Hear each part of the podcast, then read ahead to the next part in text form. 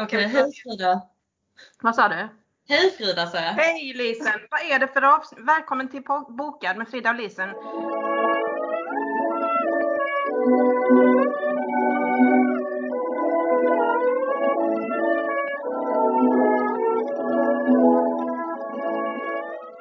Det var något... Hur gamla är vi nu, podden? Jag tror att vi är 17. 17 år. 17 år. Det, kan det stämma? Det känns eh, så himla himla stort. Ja, 17 år. Trevligt. Ja, Okej, du, eh, har du dubbelkollat det? Eller hur litar du på mig? Nej. Vi baserar ett helt avsnitt på, på Så jag är det. Eh, pinsamt om det inte stämmer, men skitsamma. Ja, mm. Ja. Eh, Jo, men okej, jag ska kolla för säkerhets skull. Det är lätt gjort alltså. Eh, Åh, jag har läst så bra böcker som vi pratade senast. underbart. Vi är på 17 ska jag bara säga också. Mm. Åh, Eh. Ja men berätta, börja med en. Ja, eh, okej. Jag har läst två spännande böcker och en sorglig. Mm. Vad känner du mest? Ja, men börja med en spännande så kan jag nog haka i med en annan spännande sen. Mm. Vad roligt. Eh, jag, eh, eh, jag tror att jag sa det för några avsnitt sedan att jag var sugen på Gertrud Hellbrands nya bok. Mm. Det gjorde du nog ja. Mm. Mm. Dragoner heter, det, heter den. Dragoner. Ja, precis. Ja. Eh, inte Dragoner. Just det, det var det du trodde. Mm. ja jag har trott dragoner hela tiden. Inte för att jag vet Ja. exakt vad det är, men eh, vad är det? visste, visste du att det fanns någonting som hette dragoner? Nej, jag tänker mest på kryddan liksom. Jaha, nej det har inte med kryddan att göra heller. Nej, jag förstår det. Så att jag vill veta vad det är. Jag ska berätta det nu, ja. Ja. Eh, dragoner, det är liksom, de är inte kavalleri, Nähä. alltså i, inom militären. Nej. Eh, kavalleri är ju liksom eh, folk som strider, eller människor som strider på häst ju. Okej. Dragoner eh, är också hästburna men de kliver av sina hästar när det blir strid. Aha, okej. Det är militär. Eh, Mm. ja, precis. Ehm, så det är det, det är det det betyder. Mm. Alltså jag har ju hört att detta är en hästdeckare. Eller? Ja. Ja. Underbart ju! Jag, har läst, jag läste hennes första bok. Ja, veterinären. Precis. Den var ju också i hästmiljö. Ja. Ja. Jag, jag blir sugen på, på mer hästmiljö alltså. Okej, ja. Kör. Ja, eh, jag, jag hade precis börjat läsa Dragoner, eller om jag kanske inte ens hade hunnit börja så var mamma och hälsade på. Mm. Hon läser, eh, ja, men hon läser bara, bara deckare nu för tiden när hon är pensionär. Ehm, och, eh, och så frågade jag om hon hade läst den och så sa hon att hon hade det och så frågade jag om, eh, om hon tyckte att jag skulle, skulle läsa den. Mm. Och så sa hon att det var alldeles för mycket hästmiljö. Ja. Eh, så att hon hade inte, hon hade inte tyckt det var så kul. Nej. Och så, eh, så kollade hon lite på mig och bara, men du kanske ändå så här gillar det lite? Mm. Jag bara, ja men ja, alltså jag gör det. Jag gillar, jag gillar hästmiljön. Men du är inte gammal hästtjej eller? Jag var hästtjej i ett år. Ja, så okej. långt var min hästkarriär. Jag var sex år gammal när jag red. Ja. Varför slutade du då? Ehm, jo, det, det fanns två anledningar. Dels aller, allergisk. Ja, okej. Jag blev jätteallergisk mot, eh, mot hästarna så jag kunde liksom inte vara, eller jag kunde inte vara i stallet eller i ridhuset utan att nysa väldigt mycket. Nej. Mm, så det var lite störigt. Ja. Ehm, men en annan anledning som kanske vägde lika tungt för mig som sexåring var att eh, eh, ridningen var tidigt på lördagmorgnar Ja. och det krockade med väldigt, väldigt bra barn-tv. Okej. Mm. Vad var det då? För, vad var det för TV du? Jag tror att det var tecknade Batman. Mhm. Så det Så- var liksom, Mm, ja det, var, det vägde också väldigt tungt. Så att, eh, jag sa nog inte eh, på den här tiden att eh, jag ville sluta rida på grund av barn-tv. Nej. Jag tror att jag skyllde det rakt av på, på allergin. Mm. Men, Okej. Ja, men okej, men då har du ändå liksom någon slags erfarenhet. mm, ja det kan man ju säga då för eh, 26, 28 år sedan Mm. var jag hästtjej Mm. i, Mm. i ungefär ett år. Ja. Mm. Eh, Så jag har inte lika mycket erfarenhet som de i den här boken för här är det, alltså det är så mycket hästar. Det är, Mm. alltså det är, det är liksom den världen verkligen. Man får kliva in och känna hur det är att leva i ridsportsuniverset Mm. som ändå är så här. Det är ju jättestort i Sverige. Mm. Det är jättemånga människor som bara lever i det här, den här parallella världen. Mm. Ehm, eh, i alla Man verkligen är uppslukad av det. Alltså att det verkligen är en, en allomfattande värld. Liksom. Ja, men man, man liksom slussas in i den kanske av sina föräldrar när man är barn. Sen lever man i den, man jobbar med det, Mm. man andas liksom hästar. Ja, man lever med hästar kanske också ju. Alltså, Ja, ja. man- Mm. De har, de, precis, de, de har hästar. Eh, eh, I den här boken så handlar det om Miranda. Eh, hon, eh, hon, har, eh, hon har flyttat från eh, den här orten som det Mm. utspelar sig i. Eh, och bor i Malmö nu. Men sen så får hon reda på att hennes morfar har dött. Och, och hon ska åka hem till hembyn och göra i ordning hans hus för försäljning. När hon kommer tillbaka så får hon reda på att hennes syssling, som är en ganska ung kille i 20, tidiga 20-årsåldern, har försvunnit också. Mhm. Och hon börjar misstänka att hennes morfars död kanske inte var naturlig. Ehm, De säger att han, han drack så mycket att han ramlade olyckligt och slog huvudet eh, så att han avled. Mm. Men, eh, men hon menar att han inte, han hade inte de alkoholvanorna. Nej. Att han skulle ha eh, råkat ut för en sån grej. Ehm, och det här med hennes syssling då, då menar väl polisen mycket att men en, en ung kille i den åldern, det, de försvinner ibland. Så här, det, det behöver inte vara ett brott typ, utan det, han kan bara ha blivit sugen på att packa ihop och testa något nytt. Liksom. Mhm. Men den här, den här killen han har i alla fall jobbat på en hästgård som är morfans närmaste granne. Mm. Ehm, och eh, som hela liksom, boken så blir det sammanbundet då, morfars öde och vad vet grannarna, hur inblandade är de egentligen och så. Mm. Ehm, och på den här hästgården som, som ligger där då, då eh, den ägs av, eh, av två, två killar som är tillsammans, eller två män. Mm. Eh, som också är då Mirandas barndomskompis. Och hans eh, nya, eller hans, Mm. hans man då. Som, Mm. är, de som är gifta med varandra. Vilken ålder är det på Miranda och de här? Mm. Jag tror att de är liksom 35 kanske, runt Mm. där. Mm. Kanske 40. Mm. Inte, inte liksom mycket äldre än så. Nej. De känns, de, känns liksom, de känns unga men ändå etablerade. Mm. Men hon har ingen familj och sådär? Miranda? Nej, för att Mirandas eh, mamma eh, dog i en bilolycka när hon var, när hon var tonåring. Mm. Så att den enda liksom, kopplingen som Miranda har haft till sin mamma och sin hemort, det var morfan. Mm.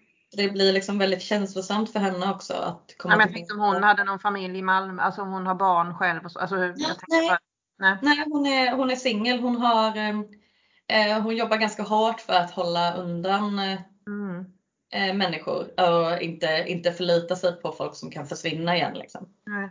okej. Eh, hennes pappa och hennes förhållande är inte heller jättebra.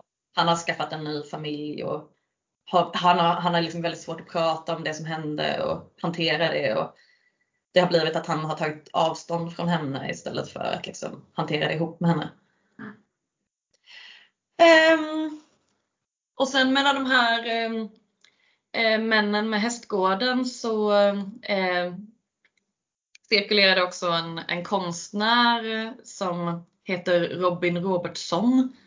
Eh, och eh, eh där är det också lite så här triangeldrama ifall den här barndomsvännen till eh, Miranda kanske har en relation med honom. Han är överhuvudtaget ganska stö- stökig den här eh, killen som hon var kompis med. Okej. Um, men så här, lite, o- lite opålitlig liksom. Mm. Ehm, det, det som jag tycker om med de här hästmiljöerna det är att det är så jäkla glamoröst på ett sätt. Mm. Du vet liksom galopptävlingar med uppklädda kvinnor i Jo, precis, det krävs ju lite pengar för att kunna köpa hästar. liksom. Otroligt mycket, Mm. otroligt mycket pengar. Och det gör också den här boken intressant för att det, det blir klassperspektiv på det. Mm. Eh, Mirandas barndomsvän eh, som äger gården, han är liksom född med pengar och har ridit eh, eh, på det sättet sedan han var Mm. barn. Mm. Eh, men hans man eh, som, har, som han träffat i, eh, de har träffat varandra i England och sen bor de där i, nu i Sverige då. Mm.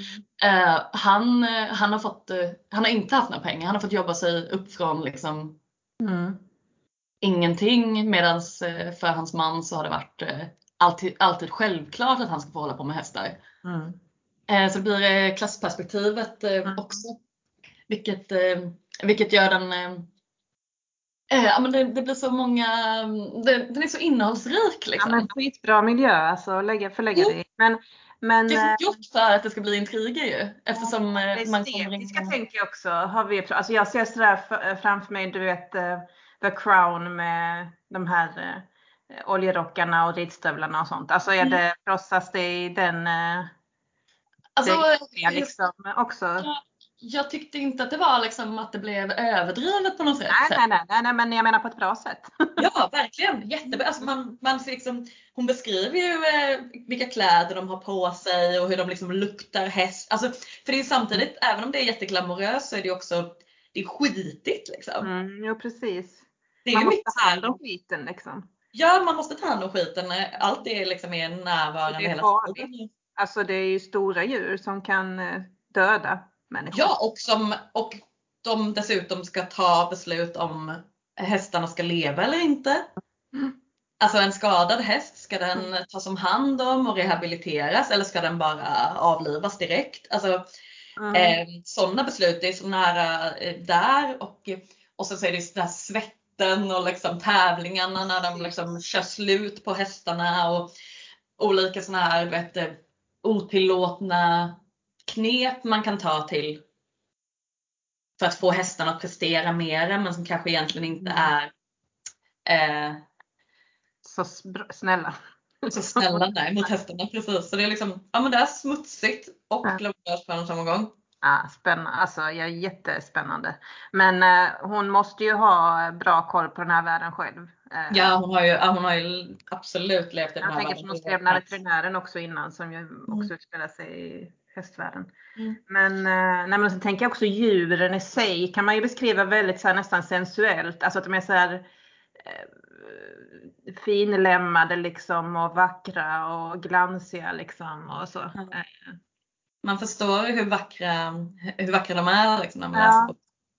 De är ju otroligt vackra hästar. Hennes förra bok som du och jag läste båda två, den var ju lite erotisk, eller hur? Eller ganska mycket erotisk. Ja, den var ju väldigt erotisk. Ja, Eh, vi var inte helt sålda på den. Men eh, nej, för men- nu, eh, är denna? Är det någon slags erotik i stallmiljö eller? såklart så har ju Miranda ett eh, ex Mm. som finns kvar där. Och ehm, det är väl en av de grejerna som jag inte är fullt så förtjust i i den här boken. Det är när de eh, ligger med varandra. Mm. Um, alltså jag, jag vet inte Frida, jag klarar inte av Du är för, du är för pryd alltså. jag tycker, nej men jag tycker det blir så pinsamt alltså. Alltså jag bara känner så här, bara, nej men så där gör inte folk när de ligger. Gör de så? Hur Nej, vet du det? Hur vet du det? Jag vill inte veta om de gör sådana saker. Alltså, kan man inte bara säga eh, Tog av sig kläderna. ett fantastiskt sex och sen så behöver vi inte veta mer liksom. Okej. Mm. Det, det som hon däremot gör jättebra är ehm, en sexskildring ehm, mellan två män i boken. Mm. Är det, Där, det köper kanske jag. mer distans till det då på något sätt? Va? Du kanske får mer distans till det? Alltså att det inte blir lika... Ja, jag tycker det är lite pinsamt när någon tar för sig om någons bröst. Mm. Alltså Mm. jag, jag gillar inte det. Okej, vi kanske ska lämna det här. Ja. jag, har- jag har en, en invändning till bara för att jag är så himla petig och, eh, och en vidrig person som ska komma med eh, små, små, små, små saker liksom. Mm. Men Miranda, huvudpersonen, heter Miranda. Är inte Mm. det ett av världens vackraste namn? Jo. Jo, eller hur? Ja. Men hon envisas med att kalla henne för Mira. Vad heter det? Mi? Mira? Mira? Ja, nej det är väl onödigt. Varför ska man kalla någon för Mira om man heter Miranda? Jag trodde dock att det skulle bli Mandy eller något sånt. Det hade varit ännu värre tycker jag. Eh, Ja, det nej, hade kanske varit Alltså ännu värre. Femira tycker jag också är ett fint namn, men absolut, varför göra om det? Varför, Eh. varför göra om det när du har ett perfekt namn? Ja, ja. Och ett namn till. Jag nämnde ju att det var en konstnär som är lite Ja. insyltad i det här eh, eh, paret eh, på hästgården. ja. Eh, han heter Rob, Robin Robertson. Kallas konsekvent boken igenom för Robertsson. Oj. Ja. Men är det inte också någon sån där på landsbygden att man liksom ibland eh, kör Mm. lite... Exakt Frida, för jag tänkte så här, vem kallas för Mm. efternamn? Vad är det för män som kallas för sina efternamn? Jo, men, mm. Ja. Bon, bondläppar Ja, precis. eller militärer? Ja, för konstnärer känns det ju inte som. Nej, inte konstnärer. Nej. Alltså den här, och man kan liksom inte hävda att han är, han är inte en bondläpp den här konstnären. Nej. Alltså han är ju, visst att han har typ sina rötter där och kanske äger, äger en bostad där men han är ju lika mycket i Stockholm och har studio och eh, lägenhet där. Och, alltså det är liksom, och han är ung, han är inte liksom en, Nej. du vet, en gubbe som täljer träfigurer konstnär utan han är ju modern. Det är ju modern konst. Och eh, måleri och skulptur. Men- Mm. ja, det var lite konstigt. Så det är två namn. eh, Ja, men det får väl vara liksom okej. Ja. Om den är så Om bra. Jag... Hellbrand lyssnar på det här så... alltså jag, jag, jag älskar boken men Mm, mm. varför slänga in sådana små detaljer som att kalla folk för fel sak? Mm. Onödigt. Ja, lite onödigt. Mm. Ja, Ja, men jag, det jag, om ursäkt för att härligt. jag är så petig. Vad sa du? Jag, jag ber lite om ursäkt för att jag är så petig. Men ska jag då faktiskt eh, gå över till nästa här. Eh, Mm. Som heter Skolan av Karin Wik. Ja, Som ju är en de- eh, debut eh, och en alldeles ny bok. Ehm, Jag har inte liksom läst någon recension eller läst på om henne eller så. Det enda jag vet vad är det som står på själva bokfliken och där står att hon kommer från Hammarö i Karlstad. Eh, och den här boken utspelar sig, man vet inte exakt var, men en ort som nämns är Arvika så att det bör ju vara i de värmländska skogarna. mm. Eh, och där finns då en sån här gammal anrik eh, internatskola, Mm. typ Lundsberg då. Eh, och sådana miljöer är alltid spännande att eh, röra sig i litterärt, tycker jag. Ja, du, Och ta du del av en sån miljö. Eh, och jag eh, kan börja med, jag har inte boken här, men lyckligtvis så skickade jag iväg ett sms på en väldigt bra beskrivning av den här skolan, så jag tänkte jag skulle läsa den. Axelssons skolbyggnad och elevhem ligger i en park som kan få vilken botanisk trädgård som helst att blekna. Så mycket skiljer sig parken från granskogen att den trots sin skönhet känns som ett ingrepp, ett övergrepp på den omgivande naturen. Parken bildar en oklanderlig rektangel som om den mätts med linjal och skurits ut ur skogen med kniv. Ytterst som en skyddande ringmur växer höga tujor och doftande popplar så tätt att granarna bara syns ovanför dem, inte genom. Planen för näckrostammarna och grusgångarna mellan buskar, blommor och lövträd ritades av en trädgårdsarkitekt som också sägs ha skapat ett antal slottsträdgårdar i Frankrike. Hårt formklippta buxbomshäckar bildar labyrintliknande formationer av grönska. På vintrarna täcks de av snö och förvandlas till ett mjukt vitt tomtelandskap. Under våren doftar syrener och äppelträd, som när sommaren kommer lämnar över till rosor och lavendel. Nu återstår bara några veckor innan parken övergår från grön till flammande orange i en dödsdömd kamp mot mörkret. Gud vad underbart. Alltså den här läste jag flera gånger den här beskrivningen för jag riktigt liksom med dreglar över den. Eh, Wow. mm. Så står, ovanför porten syns inskriptionen Din tid här bär dig genom livet. Och det här är en sån här skola som då eliten sätter sina ungar i. Mm. Eh, men även då de som bor i den intilliggande liksom byn kan, om de vill då, få gå på skolan. Mm. Eh, och? Förlåt, är det gymnasieskola? Nej, oh. Ja, det kanske det är. Jo, men det är det. Ja, ja det stämmer. Mm. Eh, och eh, när boken börjar då så får man veta att eh, två killar har mördats. Eh, 16-åriga killar, elever. Mm. Eh, skolan vill ju att detta ska tystas ner så mycket som möjligt, men de har en... Vad sa du? Det, det kändes så självklart att skolan... Precis. Ja. Eh, de har en teori om att det är en polack som bott i en eh, husvagn som är snickare intill.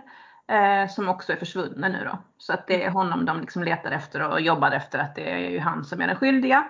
Mm. Eh, och, eh, men lokaltidningen eh, vill skicka dit en reporter för att liksom bevaka det hela. Eh, de har fått tillstånd till detta från skolan mycket, mycket motvilligt. Eh, och den som ska skickas dit är Ida som är krimreporter och också gammal elev på skolan. Eh, hon bodde i den intilliggande byn eh, så att hon var inte en av de här rika eleverna och eh, har väldigt traumatiska minnen därifrån. Eh, gällande kamratuppfostran som spårade ur och så. Så hennes tes är ju snarare att det är andra elever som har gjort detta. Mm. Men hon ska då åka dit för att, för att liksom prata med elever och lärare och andra i krokarna. Och för henne är det också då första gången hon kommer tillbaka sen hon lämnade skolan i förtid. Så det är väldigt, det är väldigt, väldigt jobbigt för henne. Och hon mår piss, hon är tablettmissbrukare. Eh, man förstår efterhand vad det är som har hänt. Och då är det en, eh, hon var som sagt krimreporter och väldigt eh, framstående sån, men också en liksom, person som gav sig här mot jobbet alldeles för mycket så att hon, det blev liksom personligt och eh, även det spårade ur. Så att hon är mm, så här posttraumatiskt eh, stressskadad. Ja. skadad.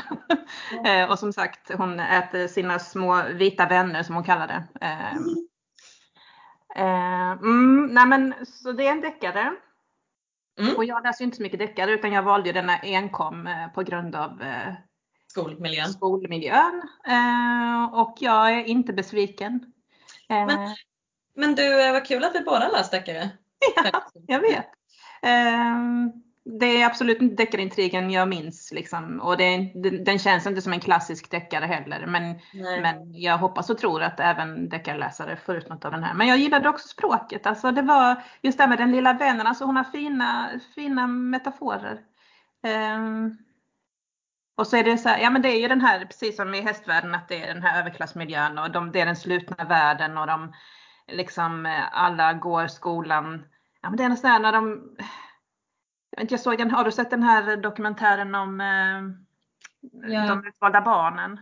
Ja, jag har sett första avsnittet av de utvalda Mm. barnen. Om, eh, Just det här när barnen liksom används i experimentsyfte. Ja, men också att de liksom blir så här insyltade att man tar skolans liksom parti hela tiden. Alltså, jag vet inte, det är något speciellt som, det som jag ju inte känner igen från min egen skolgång, att man sådär eh, ställde upp på allt som, eh, att vi är eliten, vi som går här, vi är utvalda liksom. Ja.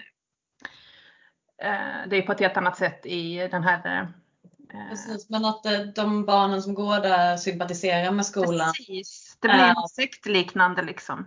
Även när de kanske egentligen far illa själva. Precis, exakt för att de, vem vågar opponera sig?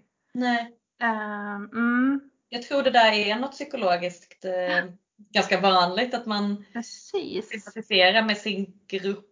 Eller... Ja, men och när man får vara en del av en grupp och när de som styr den säger att vi är de bästa, liksom, tror Mm. inte något annat. Hur fan ska man kunna dra sig ur det på ett lätt sätt när man är barn dessutom? Ja, Nej, mm. inte om man liksom går på den skolan och kanske till och med bor där som några av de här barnen Ja, gör. men de, går- ja, precis. Nej, men jag tänker också att föräldrarna liksom eh, ja men det är samma där, tillhör man den ekonomiska eliten så tycker man kanske då att vi har rätt till det här. Vi är liksom, står lite över de andra. Ja men det är klass, det är såklart klassfråga i det här också. Ja, gud vad spännande. Mm, Men ehm, det var det. Eh, ja, är det, har den, ha, eh, hur, hur vill de liksom fostras? Ska de fostras till att, eh, att eh, styra landet sen, de här barnen? Eller Det går de inte in på så mycket men det tar jag för givet liksom. Att, eh, man, får man följa barn också eller är det bara Jo, från men vissa elever pratar hon ju med. Men det är inte så mycket fokus på det. Det är mer fokus på henne och hennes upplevelser. Det är hennes perspektiv på Mm, vad de berättar om. Liksom. Det är det. Men sen ser hon ju, hon berättar ju vad hon ser. Liksom. Men Mm. hon har ju inte överklassperspektivet utan hon är ju underifrån. Så, att, eh, Mm. så det är inte så mycket faktiskt. eh, Hur, hur kommer det sig att hon började där? Fanns det någon anledning mer än att hon eh, bodde i Hon kanske, alltså hon var väl eh, duktig elev. Alltså det kanske var att tar man chansen att gå där så varför inte liksom. Det kanske kan ge en fördelar framöver. Att man har skapat de här kontakterna. Liksom. Ja. Mm. Okej, ja, jag förstår. Och men sen så liksom, kunde hon inte sluta sen när det blev... Eh, jo, hon slutade faktiskt ju. Hon men, det? ja, men det tog ju, hon hann ju spara väldigt illa innan hon gjorde det. Så att, eh, mm. Mycket läsvärd. Vad har du mer läst? Det låter underbart faktiskt. Jag blir Mm. jättesugen på den också. Mm. Eh, ja, men jag fortsätter med på spänningstemat då. Mm. Men eh, nu går vi från deckare Mm. mm, och går in på slasher. Kan det vara konferensen? Ja, det är Ja, konferens. alltså det känns också som, de känns som de hänger ihop lite här alltså. Det är Ja. så här avskurna miljöer. Ja. Mm. Ja, det är det verkligen. Det är så eh, komprimerat eh, format liksom och eh, man kommer inte ut från det. Ja men de har verkligen eh, Ja. samma tema här.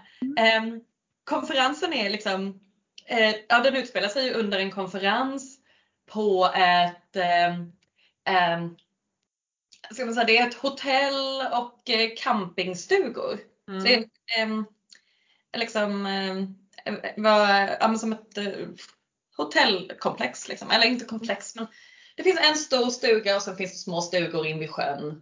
Mm. Det är Bergslagen. Ja. Ja.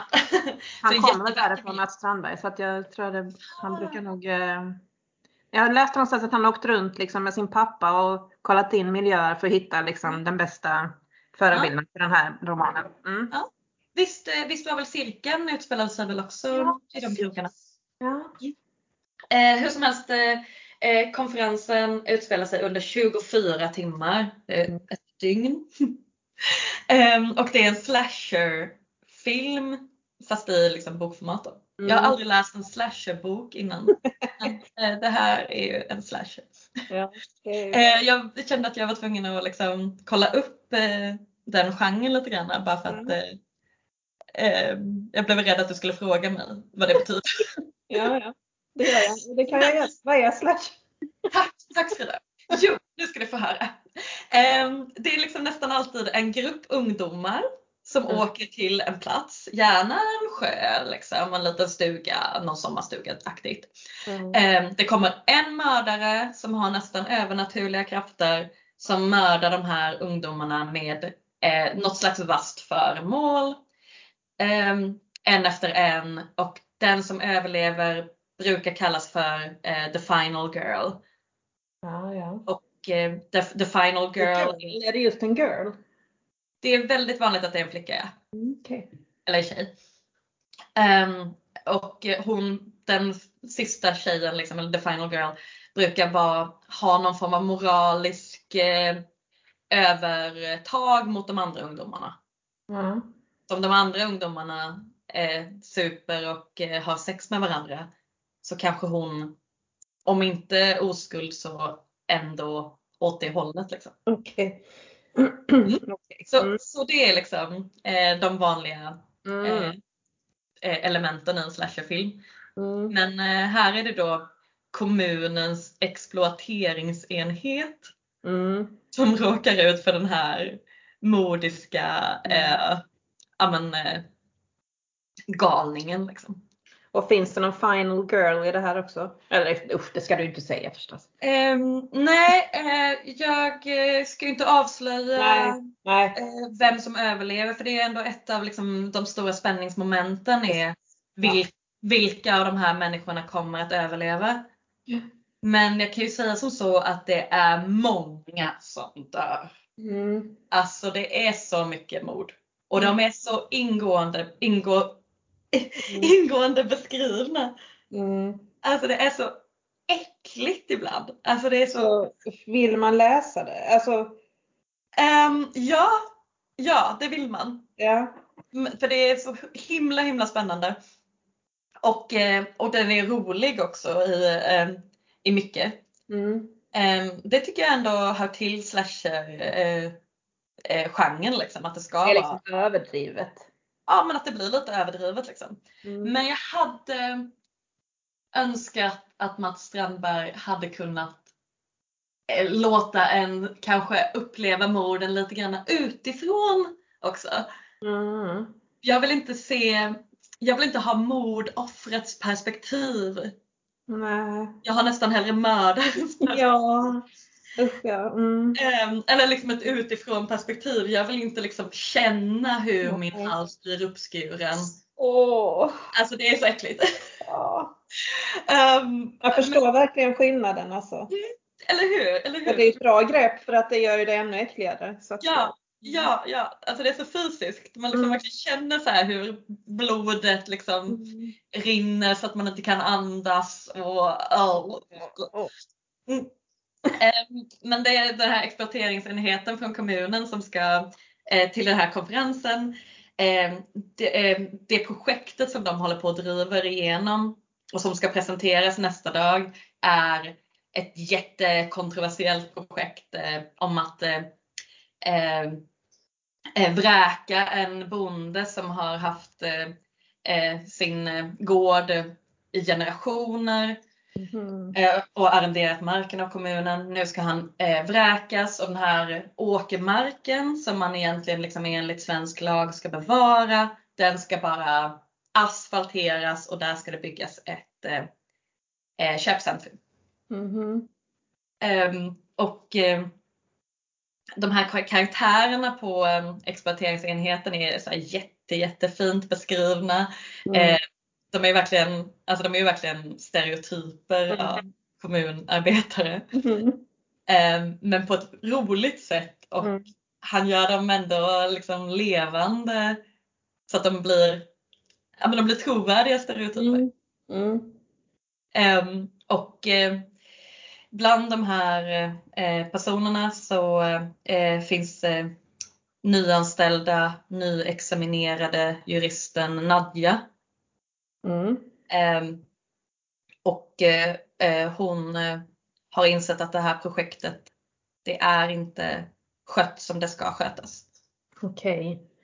Ehm, och hon måste försöka stoppa, eller hon, eh, eh, ja, hon har liksom inte de här, eh, ja men hålla varandra om ryggen känslorna kanske. Som man kan få om man har jobbat länge på ett ställe. Eh, precis, det finns eh, han som är eh, projektledare för det här projektet. Han är eh, också en fantastiskt bra stereotyp. Eh, den sköna killen. Just det. Har vår kollega Sebbe snackat mycket om. Ja. Mm. Ja, okej. ja. Snubben. Ja, mm. Ehm, eh, det är ju liksom, alltså har man stött på den sköna killen så vet man vem han är alltså. Ehm, det är han som inte behöver jobba lika mycket som alla andra. Som snackar till sig tjänster. Som Mm. liksom smör, alltså Mm. Men, men folk bara älskar att umgås med honom och låter det hända och gör hans jobb åt honom. Och, eh, så att han har ju fått med sig eh, ekonomen på avdelningen. Som liksom eh, lyckas eh, hålla siffrorna borta från de andra. Mm. Att de andra vet inte om hur dåligt det är skött. Mm. Eh, han har chefen lindad runt sitt lillfinger. Hon gör liksom allting som han säger i princip.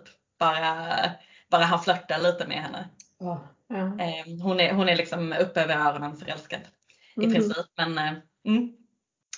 Ehm, och sen så eh, har de ju såklart de här liksom truliga eh, kommunanställda i Mm. eh, avdelningen också. De som bara avskyr projektet för att det inte är Ja, det, det är liksom inte ett projekt som de kan stå bakom. Man Nej. kan bygga ett eh, köpcentrum i den miljön. Ehm, men sen har de då också den här nyexaminerade juristen som ser att det inte bara är en dålig idé. Utan det är på riktigt eh, fel. Alltså det är, hon, det, hon ska stoppa det här liksom. Mm. Så hon har samlat eh, information, hon har fått en allierad.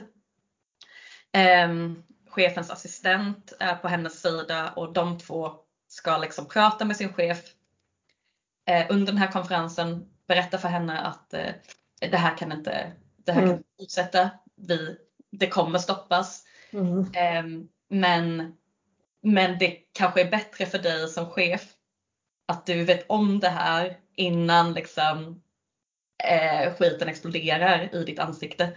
Mm. För som chef så är det du som kommer få, du kommer få eh, eh, ta smällen på detta. Mm. Eh, och då är kanske det är bättre att du är förberedd på det. Ja. Eh, det, det är mycket liksom intriger inom eh, eh, arbetsgruppen och sen så, ja, sen börjar det härjas. Precis. Jag blir sugen på den fram till eh, slakten liksom. Mm. Du får läsa de första kanske 50 sidorna då. Mm. Och så får du berätta sen. Ja. Nej men vet du vad? Ehm, Det är redan prologen. Ehm, Så, så får man liksom ehm, ett över eh, ett fågelperspektiv på det som skett. Och Okej. sen får man Mm. historien eh, förklarad för sig. Eh, Så att eh, du får hoppa över den prologen Mm. Mm. och sen läsa 50 sidor och sen Mm. får du lägga undan den. Så får du liksom bara Är det värt det ty- tyckte, tycker du? Att du ska läsa den på det sättet. Något av de 50 sidorna liksom? Alltså det är ju jättekul och särskilt om man jobbar inom kommunen eller, Precis, jag kan tänka mig det. Mm. eller på en arbetsplats som är jämförbar. Liksom. Mm. Ja, men jag ska, och sen kanske när jag väl har läst de 50 så kan jag inte låta bli ändå. Så kan det ju vara. Ja, så kan det vara. Men jag skulle nog kanske som känner dig lite tro Mm. att du kommer nog inte vilja läsa. Alltså jag tycker jag ska ha värt tid. För då är det ändå, den är ändå typ på 250-300 sidor tycker jag det känns som. Det är mycket som går åt till, eh, Slakt. Ja, Mm, det är det. precis. Okej. Ja, spännande. Mycket spännande. Mm. Ja. Ja, eh, jag håller på med en bok nu som Mm. heter Kustobservationer av Mhm. Anna Fock. Känner du till den? Jag har sett omslaget. Mm, den är väldigt fint omslag tycker jag.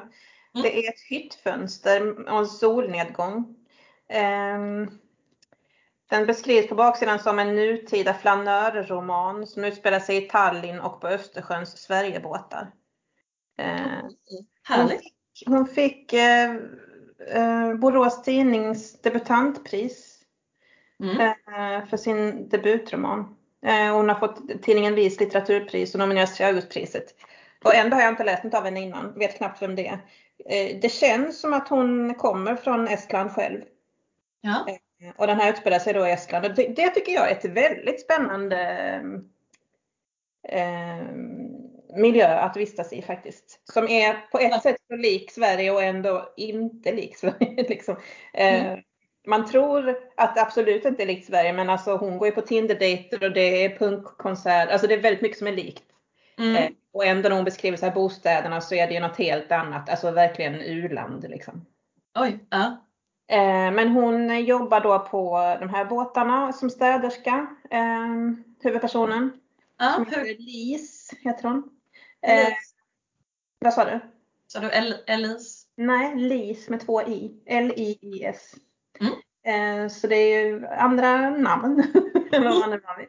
eh, eh, men alltså, och sen så, alltså som sagt en flanörroman, ja. Alltså för hon är på de här båtarna. Sen så har hon då, jag tror hon jobbar två veckor på båtarna och två veckor hemma. Eh, hon har precis, eh, ganska precis eh, gått ur ett väldigt långt förhållande med sitt livs kärlek som ville sticka till Thailand istället. Och hon ville av någon anledning inte följa med. Ganska misslyckad kvinna. Hade liksom, vad sa du? Hur gammal är hon? Typ 30 tror jag. Hade liksom ambitioner och började studera och sådär. Men, och var väldigt jätteduktig på språk och så. Men mm. sen var det något som gick fel, om det var någon som blev sjuk och hon liksom bröt, avbröt studierna och sen kom hon aldrig tillbaka. Så att hon är korsordsmakare och tydligen en riktigt jäkla bra korsordsmakare. Mm. Eh, men hon är då också den här eh, städkvinnan liksom. Eh, hjärndött jobb är det ju. Och hon verkar inte trivas med sina eh, Eh, liksom, eh, kollegor och sådär. Så, ja men hon är, hon är rätt miserabel. Eh, och så har hon en kompis som däremot har barn och familj och sådär och som som Lis då upplever det som att hon ser henne som hennes projekt, hennes misslyckade kompis som hon ska liksom renovera och se till så att hon blir lika lyckad som hon själv. Så känner hon. Mm. Och bland annat då så vill hon få henne att dejta och så. Så det är en del Tinder-dejtande och sånt.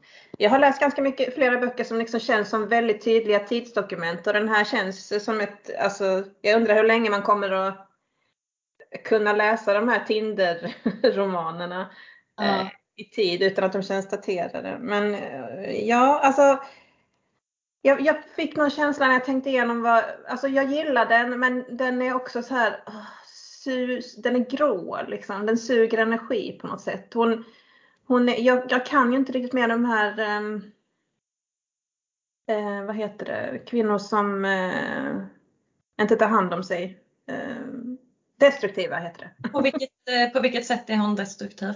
Hon super för mycket, hon hamnar på sjukhus för att hon blir alkoholförgiftad, hon hittar inte hem. Alltså, Oj! Ja. Sånt, och går på de här dejterna och nej men, ja. Ja. Sen så hade jag ett, en fråga till och det är det här med flanörsroman. Mm.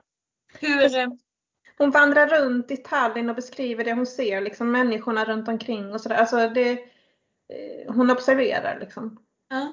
Hon har väldigt mycket tid. Hon har två veckor där hon inte jobbar som hon liksom ska då ta sig igenom. Genom att vara mycket på pub, de lokala pubbarna och sen gå runt mer eller mindre full liksom. Men upplever du att hon, liksom, hon är i den undre liksom, arbetarklassvärlden eller? Ja, jo det är hon. Alltså, kanske. Nej. Inte så, hon är ändå liksom. Det känns lite som vi liksom. Ja. Ja, fast hon har ju inte då någon utbildning. Jag det här låter intressant alltså. Ja, det är det. Och det är kanske för mig mer än för dig. Kanske. Ja. Fast det känns också som, alltså jag, jag älskar att läsa den men jag blir eh, lite illa till mots av den. Men, eh, och jag tycker om språket alltså. Och så skriver hon sin kompis här Lisanne då som, eh, som eh, är den lyckade kompisen.